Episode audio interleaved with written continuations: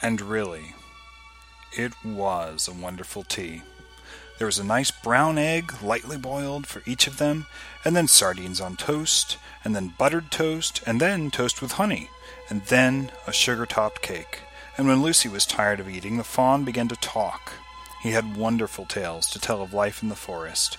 He told about the midnight dances, and how the nymphs who lived in the wells and the dryads who lived in the trees came out to dance with the fauns, about long hunting parties after the milk white stag who could give you wishes if you caught him, about feasting and treasure seeking with the wild red dwarves in deep mines and caverns far beneath the forest floor, and then about summer when the woods were green and old Silenus on his fat donkey would come to visit them, and sometimes Bacchus himself, and then the streams would run with wine instead of water, and the whole forest would give itself up to jollification for weeks on end.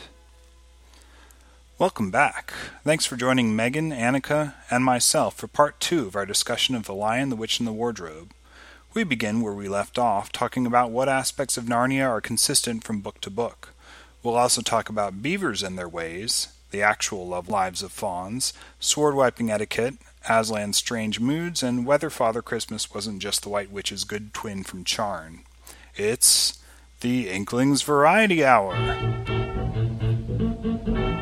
I was pointing out last time that the Christian life is simply a process of having your natural self changed into a Christ self.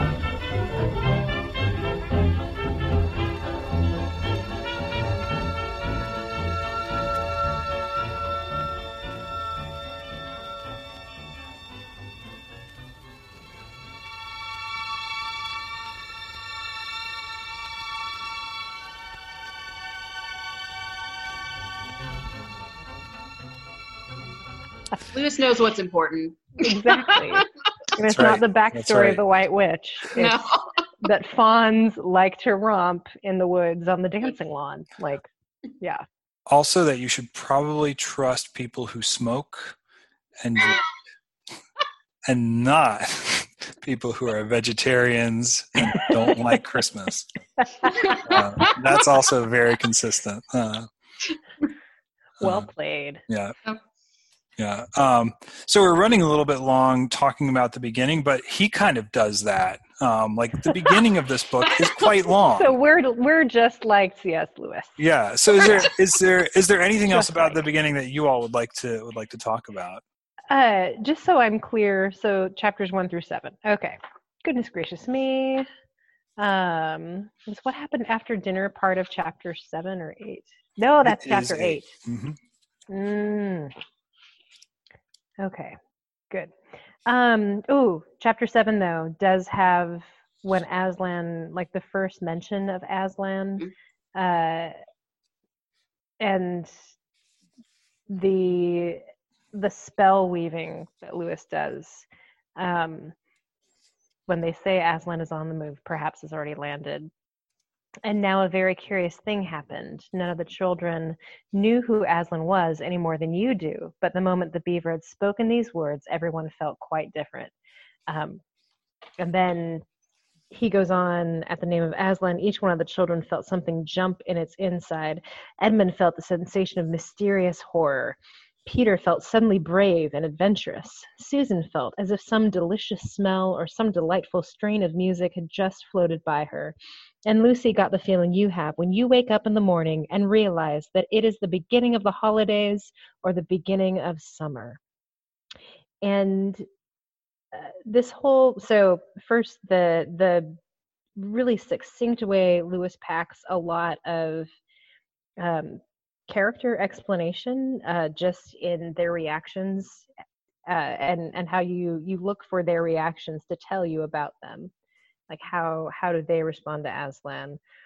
Um, and then the way this is lewis is weaving a spell and I, I skipped over the perhaps it has sometimes happened to you in a dream that someone says something which you don't understand but in the dream it feels as if it has some enormous meaning either a terrifying one which turns the whole dream into a nightmare or else a lovely meaning too lovely to put into words, which makes the dream so beautiful that you remember it all your life and are always wishing you could get into that dream again. it was like that now. Um, and that in a book filled with very short sentences, here is one paragraph of text that, that just runs on with this um, this momentum that uh, as a child it certainly cast a spell on me and it reminds me of um, lewis's work in the weight of glory when he he is trying to weave a spell and he talks about that sehnsucht that longing for for glory that we all feel and he in trying to capture it he said you know it's like trying to um, remember music you've never heard um, or the scent of a flower you've never smelled or he, hear news from a country you've never visited. Um, you're overhearing something that wasn't meant for you but it has this it's so evocative and so punchy at the same time and i i think as I, I love that he did it often enough in his nonfiction as as well as his fiction and he didn't he didn't think children weren't worthy of it either um, and i i just am so thankful for that spell casting. Anyway um, megan i think you had some some thoughts on this too or some reactions. On this on passage in aslan name? Yeah. Oh yes. Um, well, just as a child, I mean, that's first reading them. I mean, I was just in like essentially in love with Aslan without fully understanding why. Yeah. Which I is kind of what happened to the children because they also who don't fully they don't even know he's a lion at this point. They, they're just like, Ooh, this name has evoked something in me, um, and we need to find out what it is. Well, everybody except for Edmund, who doesn't want to find out what it is at this point. At this point. Um, Mhm. but yeah no i i mean just you know there's i mean there's something powerful uh, to about names Mm. um that i think lewis is also pointing to um that names matter um which is also i think very very uh, if i i think it's very medieval is is that a medieval idea as, as well Sure. I mean, I, mean, I guess everything's medieval honestly yeah. There you go. It's it's pretty. it's I mean, yeah, yeah. It's it's pretty. Uh, it's pretty universal. it's pretty universal yeah names names just have are, are loaded with meaning um, except for in you know in societies where we sort of uh, dissect to the point that um, you know that, that we're that we're sort of skeptical that anything has sort of mystical uh, values maybe we can talk about that more when we talk about barfield because that's that's uh, uh pretty Who? big No. Oh, I'm I'm sorry, Barfield. uh, but uh, yeah, um, um, yeah, I think I think just to continue to grind my axe, um, that's um, that that's another reason why this works as the first book because this is a great introduction to Aslan. Um, and if you already know who he is, if you already know he's a lion, you will not be surprised or thrilled when you you know read that he is right? Um, and, and and the mystery will not will be dulled will will not be there. Should we talk about tumnus or the beaver beavers? Yeah. Like i Uh, didn't know fauns were freaky until i was they're in totally school. freaky. yeah. Yeah i they're thought mis- fauns were like friendly little wood elves but um i also had the wrong view of elves so. Yeah, why why do you all think that and this is a question I, I put somewhere in the in the outline that yeah that that we kind of why why do you all think the faun uh tumnus is the person is the first creature um that um anyone meets in Narnia? Why is he kind of the introduction um to Narnia wouldn't i mean i assumed it was just because that's the image that started lewis down this road um yeah i didn't think there was much reason behind it more than his own following the trail Mhm. Yeah, I mean, uh, this is pure speculation, but um, I you know it, it could be um, like I said somewhere in the notes. Uh, this Lewis baptizing paganism Mm. right out of the gate. You know, just saying, hey, this is how this world's going to work. Normally, this is, of course, children might not even be aware of what a normal faun is, but you know, like at least I would hope not at that point. but you know, it's like, hey, this is, uh, you know, it's you. You already kind of get a sense that this this realm is is not your typical like pagan fairy tale uh, essentially maybe.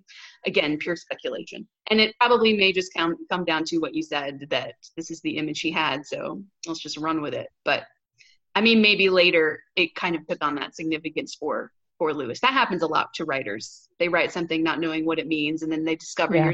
that's what it means you know? So um yeah i don't know. It's it's it's it's interesting though. Um it's definitely a striking image one that's one that sticks with you so. And i'm like you i had no idea about fauns when i first read the books so i just thought oh how quaint this little faun with his little umbrella and his personal no wonder Tolkien was angry. right yeah right. I mean, maybe maybe we can give Edmund credit for having read some of the right books, since, since he's basically like, well, we all know how fauns are. Unfortunately, That's but- true. yeah, but that was only because of the queen, right? Right, right, right. When yeah, I she, she know, I- said, "Everyone knows, like you can't, well, you can't trust what fauns say," and he was like, "Oh, well, everyone, the queen said it, so." yeah, Yeah, the argument from authority rather than from literature. Literature is much better than authority. authority that's right. Um, no, it's such an interesting decision. I mean, uh, and, and like you- you all were saying, like I can I can see why you know this this goes to Tolkien's point, right? Um, let's take a faun, but instead of having him like out playing the pipes and seducing women in Arcadia, doing what he does um, yeah, let's let's uh, let's give him some parcels and uh, have him out in the snowy wood and have him take a young girl to tea and then cry because he was you know uh, about to like um, mean, betray to her. be, to be fair, like at least it is a seduction of sorts, Mhm. right? Like, It- like it it is. is. like it, it's just the miracle of its failure and his repentance and Lucy's protection through it, which makes you think, is this a tame world? And I like, I think the the shock of finding his cave ransacked helps make it seem less safe. Um, but it still really doesn't feel dangerous, I think, until like until Aslan, um, Hmm. which is skipping ahead. But Yeah, yeah, um, yeah. It's it's funny, like to to the point that that um, that you all made about um, uh, the faun as as a kind of pagan figure, and then this being sort of a, a baptism of of uh, paganism. Um, I I think it is really. Um, it is really interesting that yeah like like you're saying Annika there are aspects of what fauns do that you know Tumnus is still doing. It's just desexualized. Um, Mhm. but um, but then he's really, really, really sorry, uh, and he doesn't go through with it, right? At, at cost to Mhm. his own life, right? So so it's almost sort of a, a weird, kind of like um, you know what, um, and and you know we will we may get to these books eventually. Um, what, what we see in. Uh, um, a space trilogy where Lewis, you know, finds a giant like Polyphemus up in the cave, you know, but he's good, right? Or um, a dragon on Perelandra, right? But it's but it's good um, that you can make these creatures good and realize the thing that is best about them without um, without making them stale or without making them uh, sort of lame right? Um, and I think Mhm. I think Tumnus has enough about him that's interesting that he's certainly a much more enjoyable, you know, fascinating faun than a lot of his you know cousins in in, in Greek myth, right? Um, but uh, yeah, um, um, it's interesting too that that he's kind of the joint between the human world and the world of beasts, right? That he's Mhm. half beast and half half human, uh, which is a which is a neat little uh, symbol. Um, does anyone want to say anything about the beavers before we move on to the middle? Man, I, lo- I love how ordinary they are. you know, like yes, they're talking beavers, but they're very. It's very much like, you know, just like a English couple out in the country somewhere. You know, well, we have a house, and you know, we take care of it, and we eat, and you know, that's that's how we live our lives. You know. yeah. um and I, so i think it's i think it's kind of a it's kind of refreshing to to just the, the way lewis inserts the beavers in there it kind of grounds a little bit so you don't quite fly off on on just like all of the fairy tale elements. Again they're talking beavers so there is still a fairy tale aspect to it but um yeah they're definitely just they're they're delightfully ordinary. Um you know and i just i love how i just love how enthusiastic they get about aslan.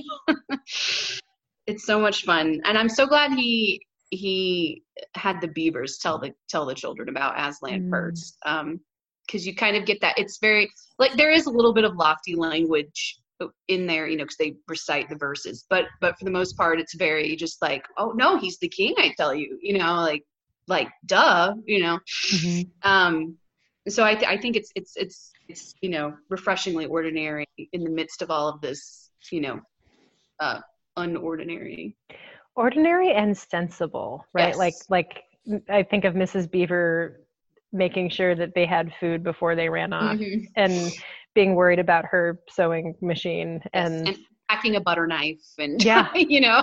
Yeah. But but also really clear-eyed. Like they they saw and as soon as edmund as soon as they realized edmund had left and they're like okay he's a traitor. He's not lost. Like this is this is what happened. And they were able to bring the children on board really quickly with mm-hmm. like hey by the way your brother is is a villain here which right I I I think it's really well done, but if you think about your own siblings and how hard it would be to accept that, um, that's a crazy moment. oh Yeah. yeah yeah Yeah, the, the beaver, you know, the beavers are, um, you know, they go from wondering whether they can trust them or not, or who can we trust, to finding themselves in the middle of people who are so, um, who are so homely Mm. and seem so absolutely sort of earthy and trustworthy, right? I mean, they, they're they're kind of characters straight out of Kenneth Grahame's Wind in the Willows, um, and um, and there's there's a um, you know Lewis Lewis kind of goes along these two poles right of the um, of the uh, joyful like beyond this world sort of um, out of your senses um, bliss of that which is completely unearthly and then on the other hand uh, the earthy the homely right really Mhm. enjoying a Boiled good potatoes. yeah, yeah, Yeah.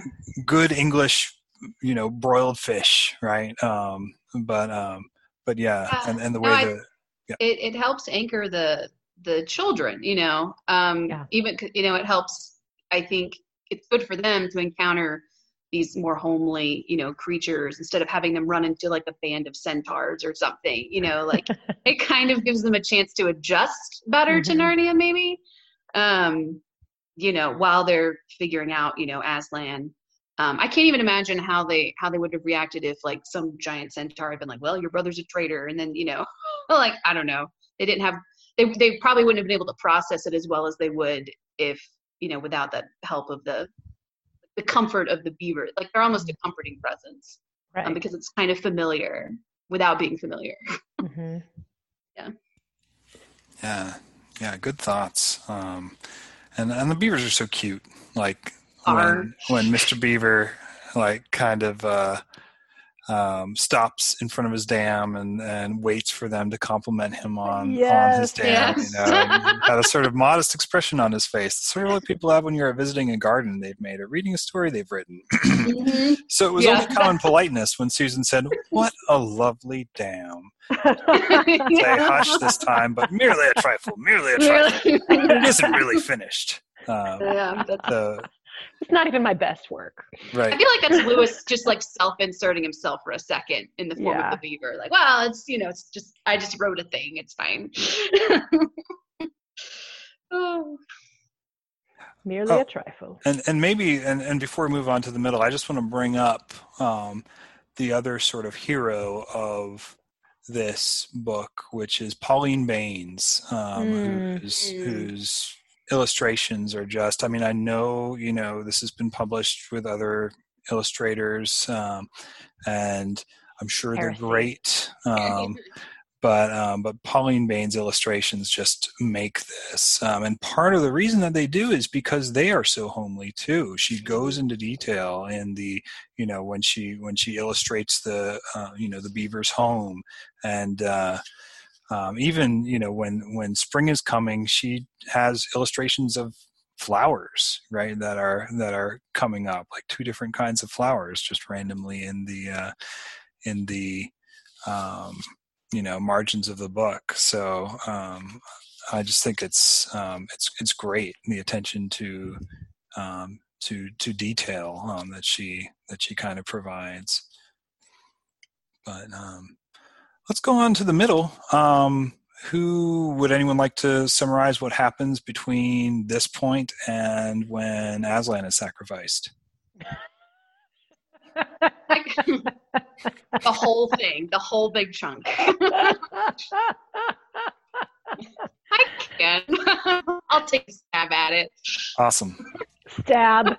Sorry. I'm Oh! sorry. I'm sorry. Wow. Oh, that's a poor choice of words on my part. um, okay, so so uh, what happened after dinner? Uh, this is when we, you know, the beavers go into detail about about Aslan. Um, you know, they recite, they tell them about the prophecy um, that uh, two sons of Adam and two daughters of Eve need to sit on the thrones of Cair Paravel to um, essentially undo the White Witch, um, and so that there would be spring in Narnia again. Um, so then, uh, that oh yes, and during I guess during this whole thing, they discover that Edmund has is missing. So that's when they decide to pack up and leave. They've got to go to the stone table because the only way to save Edmund is to get to Aslan. Yes. Yes. and um, so then we jump over to Edmund uh, entering the witch's house, and in which all of his uh, lofty aspirations are shattered very quickly. um, when he discovers that he is uh, he's really not as important to the witch as he thought he was, um, and he essentially betrays. This is where we see his betrayal. Um, he tells the witch about Aslan and the stone table. Um, and so they set off uh, towards the stone table in the hopes of doing something about Aslan. Um, so then we jump back over to the children and um, the other children, the other Pevensies. Um, and they are traveling along, and uh, spring starts to emerge. Um, they run into Father Christmas, um, which um, is a whole other you know, Judeo-Christian slash pagan symbol in and of itself. Um, and uh, they receive gifts, which are tools, not toys, um, to aid them in their battle, upcoming battle against the White Witch. Um, and then uh, they, when they reach the stone table, they meet Aslan. Um, no one wants to speak to him at first because they're all very nervous uh, upon setting eyes on him um, at, uh, Aslan takes Peter away to show him a view of Cair Paravel. In the meantime, Susan and Lucy get attacked by wolves, and Peter has his first battle where he successfully uh, slaughters one of the wolves. The other one runs off, and a party follows them to go rescue Edmund from the camp of the White Witch. Um, Aslan then informs Peter that he should always clean his sword. That's very important. um, so then the White Witch uh, comes to reaches the stone table to speak to Aslan, um, and is uh, asks or tell uh, not really asks tells him that uh, Edmund is a traitor and therefore belongs to her um, because of the deep magic. Um, and so mm. she and Aslan go off uh, where no one can hear them and have a conversation. Um, they come back, and uh, Aslan says that she uh, has given up Edmund.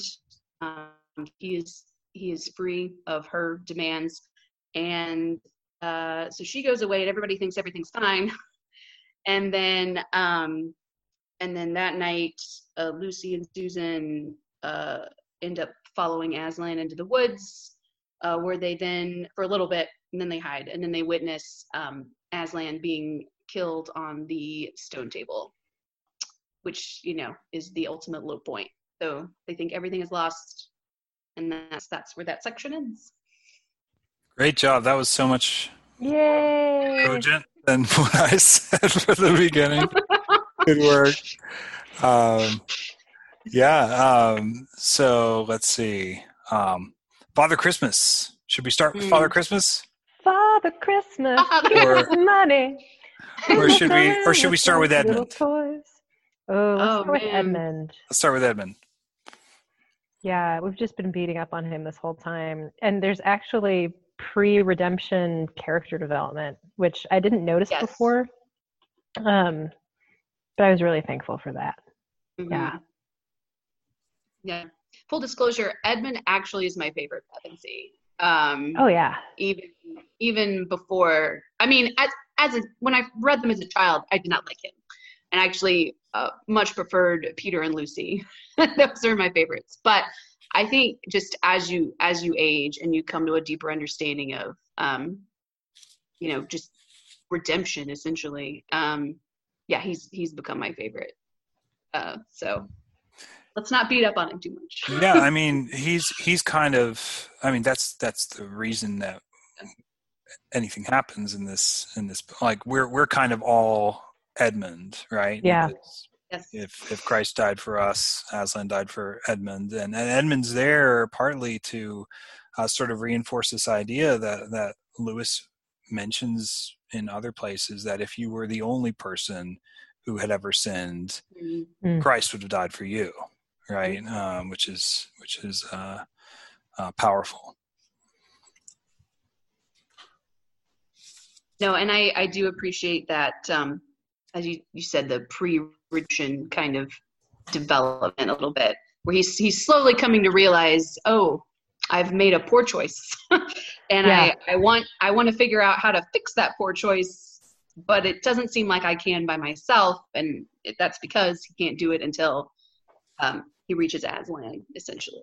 Yeah. He doesn't, he doesn't know that that's what he needs to do yet. That's you know, it, it what ends up happening. Yeah. Uh, just and as a window into the psychology of poor choices. Mm-hmm. Um, I, I love how Lewis calls out in ways that children can really clearly understand. You know, he managed to believe or to pretend he believed that she wouldn't do anything very bad to his siblings, even as he betrayed them to a dangerous, murderous witch, you know. And he said to himself, All these people who say nasty things about her are her enemies, and probably half of it isn't true. She was jolly nice to me anyway. And just even the wait, only half of it isn't true, or like even if even half of it is true, isn't isn't that still pretty bad? Um, and deep down inside him, he really knew that the White Witch was bad and cruel. Um, and I, I even love seeing how like uh, Lewis gives him the those moments where he almost turns back, right? Where the walk to the witch, the silence and the loneliness were dreadful. In fact, I think he and again, Lewis is inserting himself. I really think he might have given up on the whole plan and gone back and owned up and made friends with the others if he hadn't happened to say to himself, When I'm king of Narnia, the first thing I shall do will be to make some decent roads. And of course, that sent him off thinking about being a, a, king and all the other things he would do, and this cheered him up a good deal. He had just settled in his mind what sort of palace he would have and how many cars, and all about his private cinema and where the principal railways would run, and what laws he would make against beavers and dams. and it you also get a really good window into the things again that Lewis despises and thinks that you should not think are that great, like palaces and private cinemas and being in charge of where, where the railways run. Like people who are in charge of those things tend to be um, a little too into their power. yeah, yeah. I, I like the again. This is this is kind of Edmund uh, Eustace 1.0, right? Yeah. Uh, the yeah. like, oh, well, I can finally civilize this barbaric place, right? Uh, Weston too, you know, in the space trilogy. Um, but uh, yeah, we can really make some improvements, and by improvements, I mean technology, um, Mm. um, as well as like you know Tearing down trees. taking and- everything. Yeah. yeah, Yeah. um, yeah. Uh, but uh, yeah, it's it's funny. It's it's funny too. I mean, he he's kind of getting guff here for trying to modernize Narnia. Uh, but it's interesting that there are things, in at least at this point in Narnia, that are machines, right? Um, same with the Hobbits and and, and Lord of the Rings, right? Right. It's okay to have a sewing machine. Yeah, you can have a sewing Yeah. machine, just not not, a a private railroad. cinema. Yeah, or, or a railroad.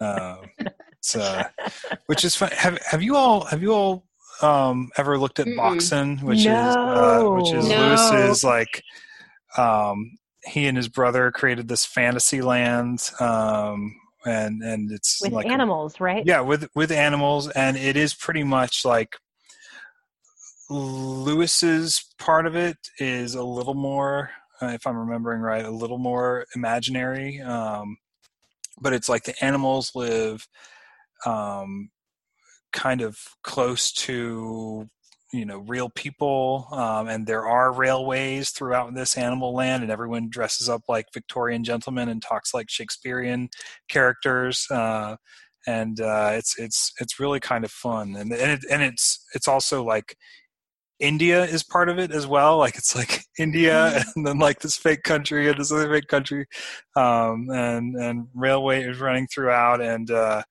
and little. So you've got a little mouse with a sword right here. Uh, little mini and uh, I know.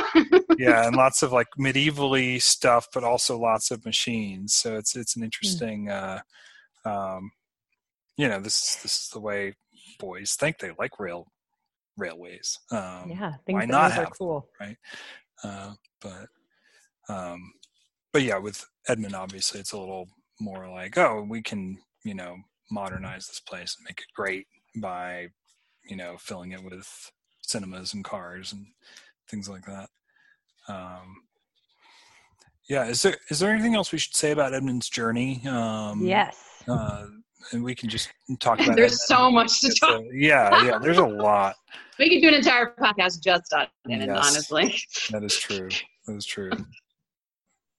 Um, Um, I guess I guess it is it is in this section actually. Um, where'd that go? Um, I guess the culmination of um, Edmund's journey. Well, most yeah, yeah, yeah. We, we can say the culmination is when I guess he they he gets to the sto- uh, the stone table and has um, the conversation with Aslan. We don't know what was said.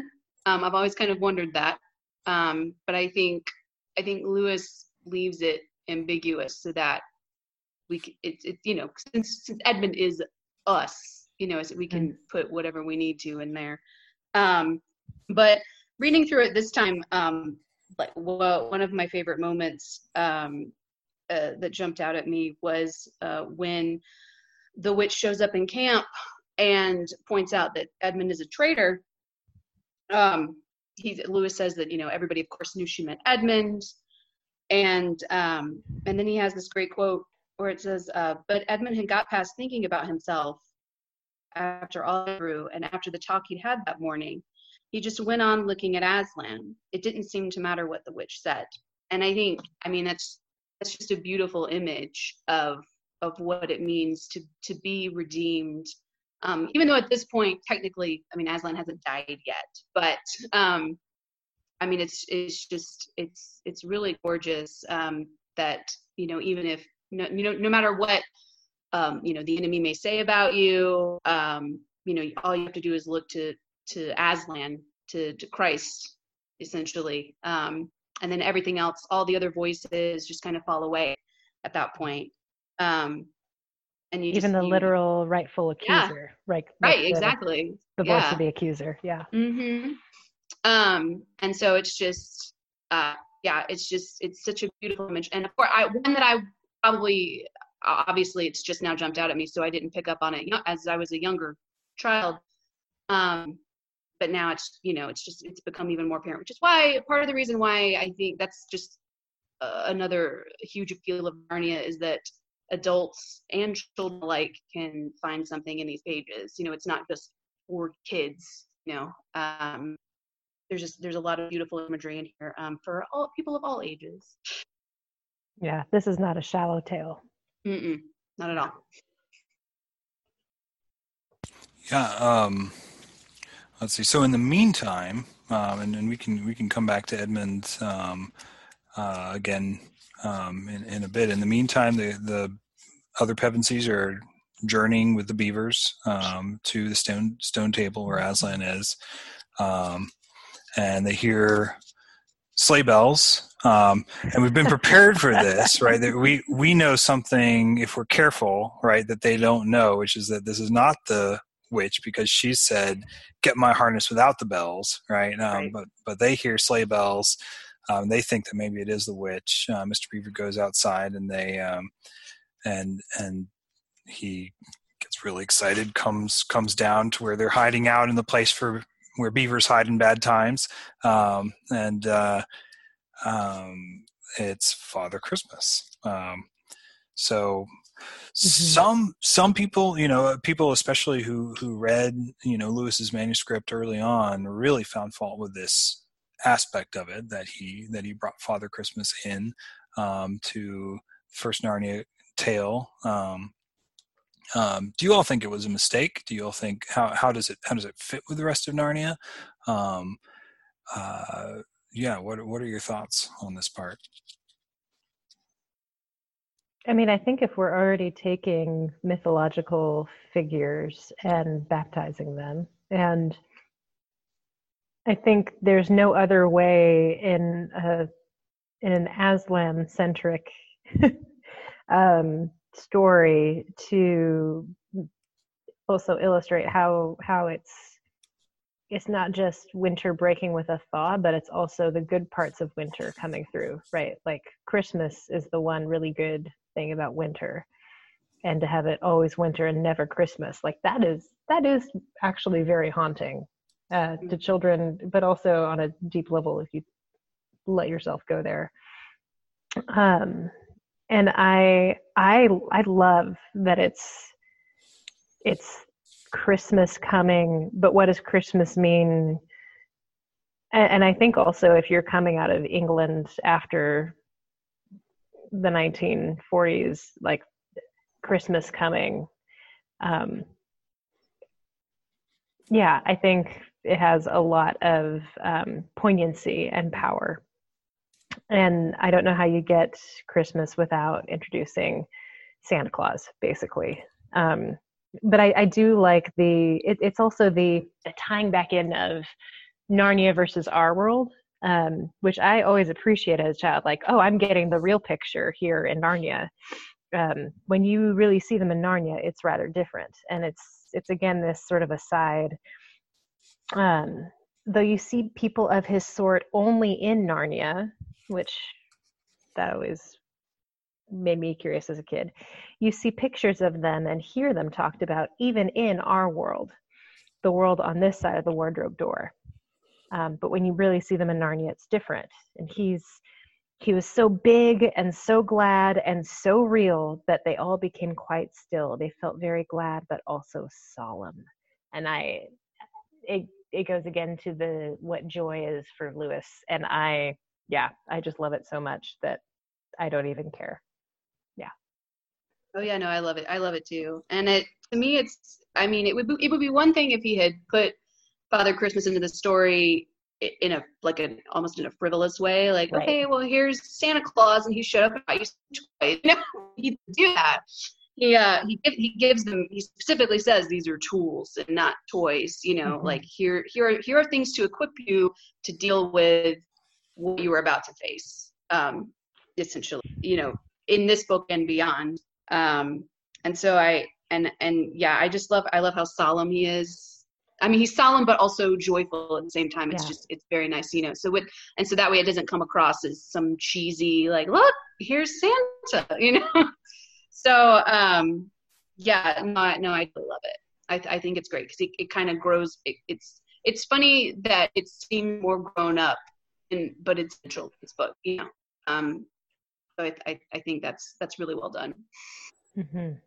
Yeah, I'd have to agree. I think this is the, probably the best portrayal of Santa that you, or Father Christmas, or whatever that you get, um, and it's certainly better than that poem, the the night before Christmas poem.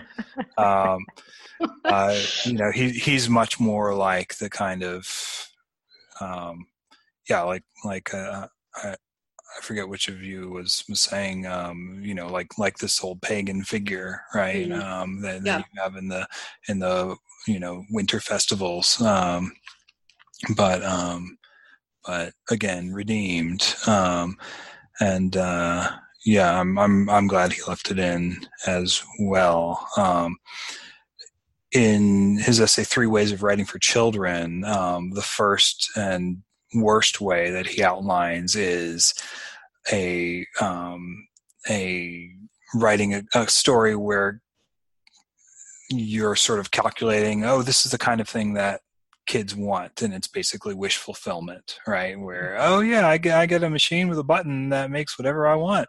Um you know and and he he's kind of like that's not really the kind of thing that that might be the kind of thing that you think children want um, but it's kind of empty and also probably not a very good way of of writing for children um, and and I like on that note that um, um, as y'all were saying, um, these are not toys. Father Christmas doesn't come to spoil the Pevensies.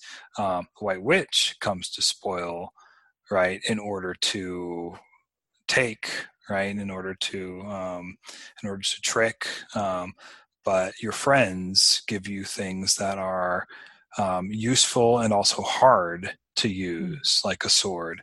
Um, and uh, um, yeah, I, I, appreciate this um, uh, non-infantilizing, but actually like Father Christmas who causes you to grow up, right? Mm. Rather than rather than the Father Christmas that keeps you a kid.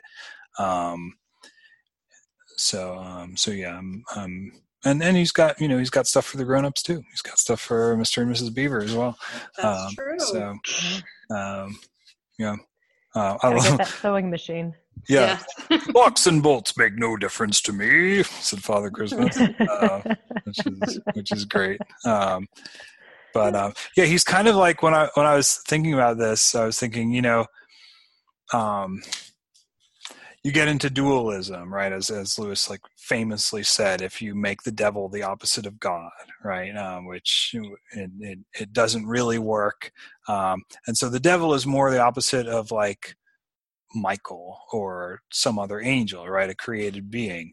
Um, so I kind of think of Father Christmas here as being sort of the opposite of the devil figure. The White um, Witch. The White Witch, yeah, yeah, because yeah, they both have sleighs, right? Um, oh, um, yeah. often with bells. They both have reindeer pulling the sleighs.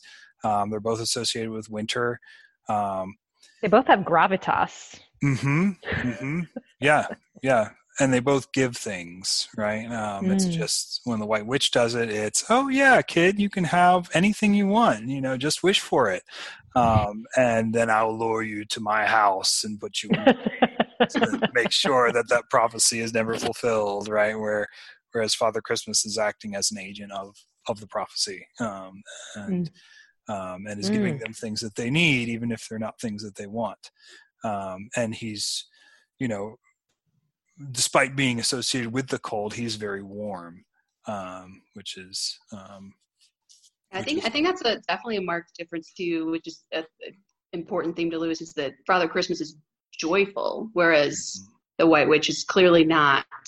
and so, uh, and so, um, you know that just that, uh, like, hey kids, this is what it means to be truly joyful. Um, this this is what you know makes something good.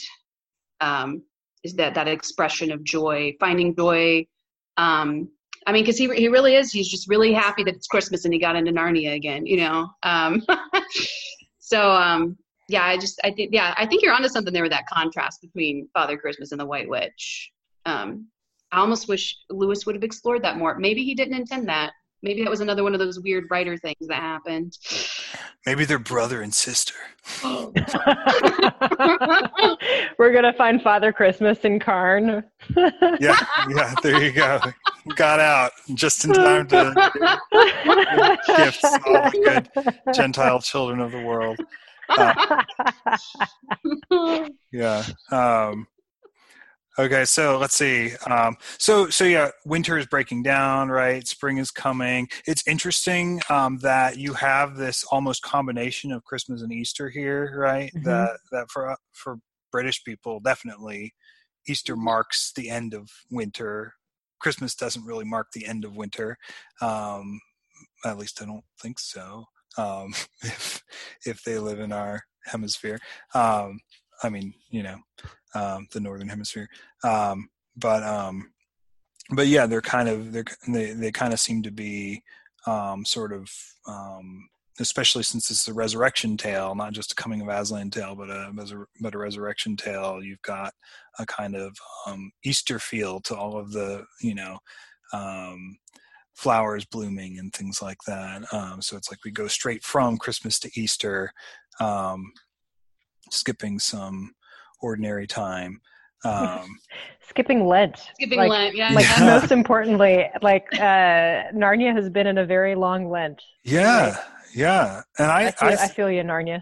I move i move that we skip lent this upcoming year based on the fact that we've been in lent for we've lented enough yeah Oh Yeah. my gosh. um, Yeah. so you know god or archbishop of whatever if if you're listening um so um I mean, we're all Anglicans. We can all appeal to the Yeah. same Archbishop, right? that's right i there you forget go i forget yeah, who it is um Mine's Foley. Who's yours? yeah foley yeah yeah okay Yeah. so Look, foley Archbishop Foley. Let's Foley get on G. that. Foley, if you're if you're listening right now, let's just skip Lent next year. Make it happen. of all the people who will not be listening to our podcast, he's at the Uh, top. Oh wow! yeah. um okay so let's see so peter's peter's first battle he kills a wolf you've got peter and the wolf right um, oh, Uh, which okay. is which is fun um Peter Wolfsbane. um Mhm. i forget. He forget gets a new name. Yeah. Yeah, that's right. That's right. Um, yeah, Peter, Sir Peter Wolfsbane. Is that, is Yes. that right? Mm-hmm. Um, so, anything anybody wants to say about the Peter and the Wolf? Um, I love that. I I as a kid, I love this description um, because I could never follow battle scenes in any books, and I still can't. Like, and I would read like lots of space and other fantastical things where there are like X-wing fighters and like all sorts of dog fights happening, and I I could never never follow it. And I love that this. I mean, this seems like what a, a fight would be to me. Um, quick as lightning, uh, and it was all. Um, everything was blood and heat and hair.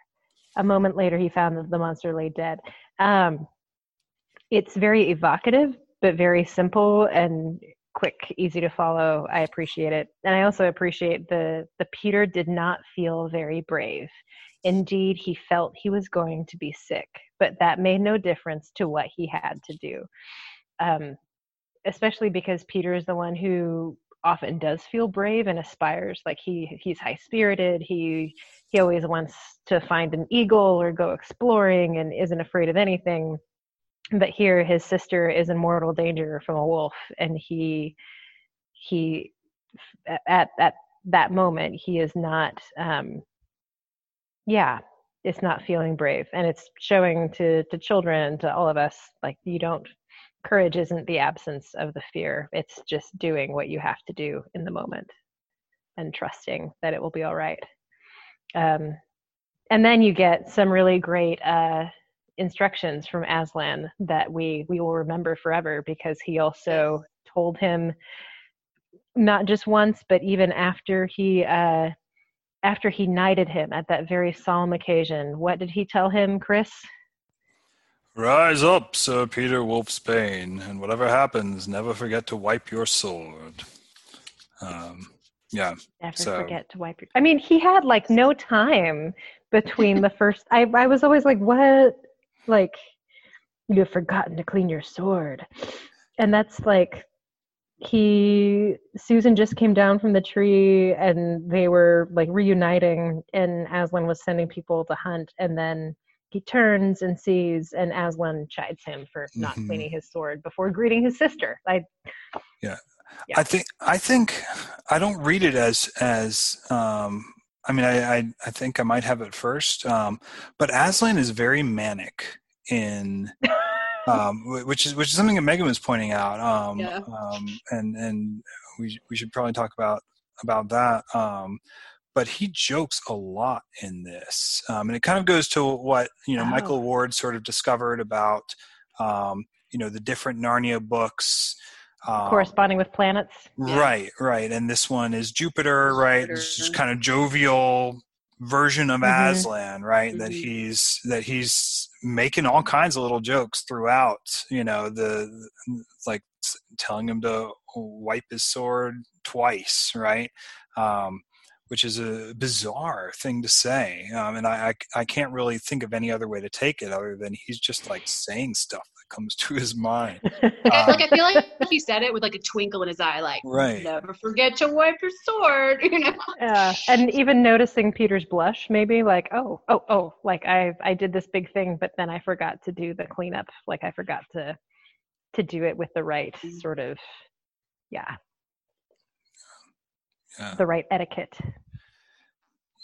Yeah, is there is there anything else that we can get from never because we've got we've got these like repeated so the repeated injunction to wipe your sword and then at the beginning the repeated Oh yeah, reminder of never True. ever close the wardrobe door behind you and every time anybody goes through the wardrobe door we get this you know never only Edmund does it because he's like his spite makes him stupid for a moment, right? yeah yeah um but uh but but yeah um they're they're interesting sort of you know nuggets that you can take away with you um and The- apply them elsewhere. the word the wardrobe instruction makes sense because you know he's writing for children. He doesn't want children to shut themselves into wardrobes. Obviously, I don't know of a lot of children who own swords, so you know. So I'm not really sure if, if that's actually direct that, like, okay, children, if you have your sword, wipe it, you know.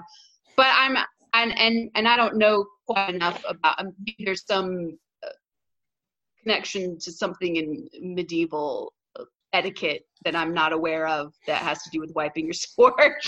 I don't know what it is. There's some like great secret about about that, other than just like, well, if you don't clean your sword, it's probably gonna rust or or get ruined eventually. or just be really gross. Yeah, or just yeah, or just gross. i mean i hope he's not following that like obsessively during the battle that happens right like every time he stabs somebody he like goes and wipes the sword on both sides and then he stabs the next person um that would be disastrous you know and Poor he's just Peter. he's just a kid you know and he's Yeah, How old is he in the story? Are we assuming like twelve ish? I don't know if it says. That's what I imagine him as around 12, but I'm I have no idea. Just yeah, I don't- I don't that think Lewis ever says. four of them at different ages, and that Edmund was a year ahead of Lucy and had just started that new school. Mm. we would assume Peter was three years in. Anyway. Yeah. Yeah. Well, I don't. Yeah, maybe maybe Peter just decided he couldn't hack it in that new school and had to be privately tutored. Um, that sounds familiar. yeah, yeah.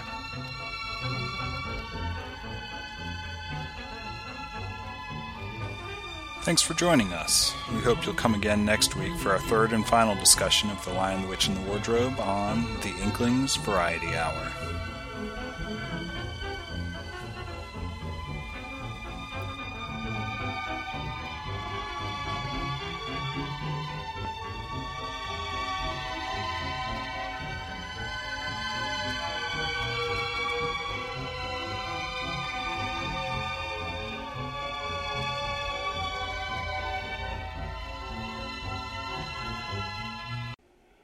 Blessed encounter full of joy and scheduled on the Gießen plan, with here an addict to Tolkien, there a Charles Williams fan.